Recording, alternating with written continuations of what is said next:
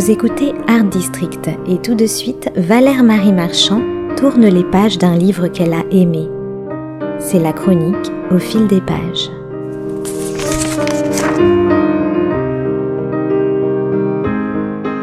Il y a des livres qui ont l'art et la manière de nous mettre en appétit. Tel est le cas du Mangeur de livres, un premier roman que Stéphane Malandrin vient de publier aux éditions du Seuil.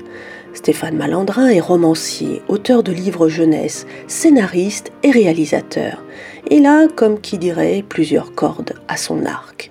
Il a, en tous les cas, en tant que cinéaste, un certain regard sur la construction d'une intrigue, une certaine expérience aussi. Il a notamment tourné et écrit avec son frère Guillaume Où est la main de l'homme sans tête inspiré du Vertigo d'Alfred Hitchcock, ainsi que Je suis mort mais j'ai des amis, nommé en 2015 au César du meilleur film étranger. Son premier roman illustre à merveille son expérience cinématographique. On y découvre les tribulations, hautes en couleur, de deux garnements de Lisbonne, Adar et Faustino. Jeune juif converti au catholicisme, Hadar est surtout un gastronome en culotte courte, un dévoreur de nourriture terrestre qui finit par se tourner vers quelque nourriture livresque.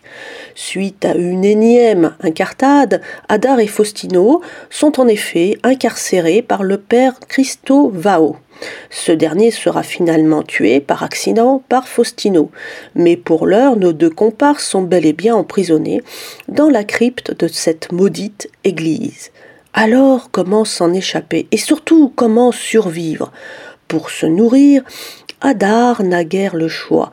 Un livre, un vieux codex, transcrit sur le velin le plus fin, va sustenter sa faim manque de chance. Ce livre fatal est doté d'une encre particulièrement nocive.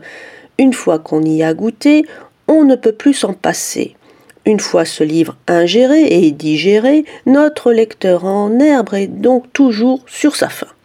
Il est dès lors condamné à hanter les bibliothèques et va donc se lancer dans une chasse aux livres sans précédent.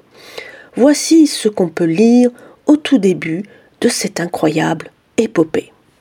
Je sais que le temps est à la pensée ce que l'air est à l'oiseau, qu'entre deux battements d'ailes l'oiseau s'appuie sur l'air pour avancer, qu'entre deux pensées l'homme s'appuie sur le temps pour ne pas tomber. Je sais que l'air c'est le ciel, que le temps c'est l'histoire. Je sais que dans le ciel l'atmosphère n'est pas homogène. Quand deux points situés côte à côte subissent une pression différente, il y a du vent.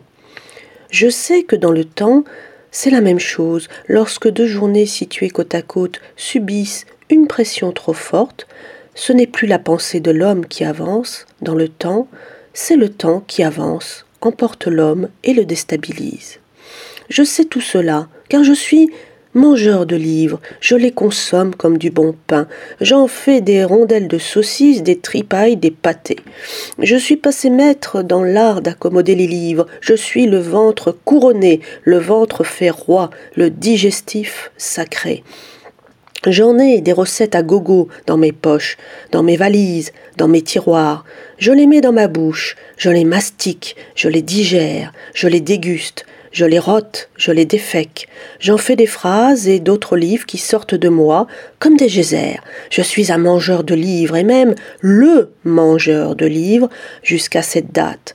Je suis le seul vrai mangeur de livres par vice et réputation. Et voici mon histoire. On l'aura compris, tout l'intérêt de ce premier roman réside autant dans l'originalité de l'angle choisi que dans le style et dans ce qu'il faut bien appeler une certaine tonalité d'écriture. Stéphane Malandrin écrit juste et bien, il sait captiver l'attention de son lecteur, il sait aussi distiller juste qu'il faut de suspense pour qu'on suive jusqu'au bout ce voyage au bout de l'écrit car notre lecteur compulsif finit bien évidemment par être pris à son propre piège. Surpris en flagrant délit de lecture gourmande, il est à nouveau incarcéré avec son complice de toujours, puis jugé par l'Inquisition de l'époque. Mais notre mangeur a du bagou à revendre. Il n'a pas dit, on s'en douterait, son dernier mot. Voilà ce qu'on peut encore lire sous la plume de Stéphane Malandrin. J'ai mangé un livre et il a fait un trou noir au centre de mon être. Sa matière est devenue si dense que les autres livres se sont effondrés et disloqués à son approche. J'ai mangé un livre et c'était un matin de décembre 1488. Pour moi qui n'étais rien, vivant parmi d'autres riens, dans une rue pleine de rien, ce fut un événement considérable. J'ai mangé un livre et ma transformation a fait de moi la bête noire de Lisbonne. Toute la ville m'a cherché. Elle m'appela Satan et me traqua la nuit, torche à la main, pour m'anéantir. Elle m'appelait sorcier et m'enfuma jusqu'au fond des grottes pour m'en extirper. Elle a eu la hargne de me prendre et la haine de me pendre. Mais je lui échappais, je glissais entre ses doigts, je me vautrais dans ses bibliothèques et je mangeais tous ses livres. Ce conte philosophique s'inscrit, ça va sans dire, dans un esprit résolument rabelaisien.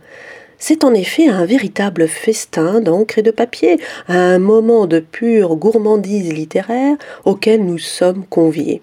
Car chaque chapitre diffuse ici ses propres saveurs et chaque paragraphe se déguste à son rythme, en solo ou en duo avant d'y ajouter un ou deux ingrédients de son choix.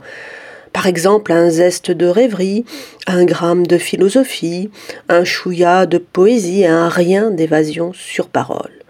Il est bien évidemment recommandé de laisser mijoter le tout à feu doux dans son inconscient avant d'en parler à d'autres lecteurs amis.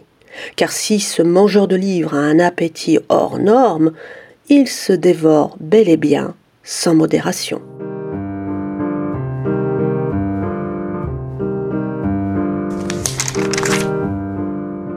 C'était Au fil des pages, la chronique littéraire de Valère Marie Marchand sur Art District.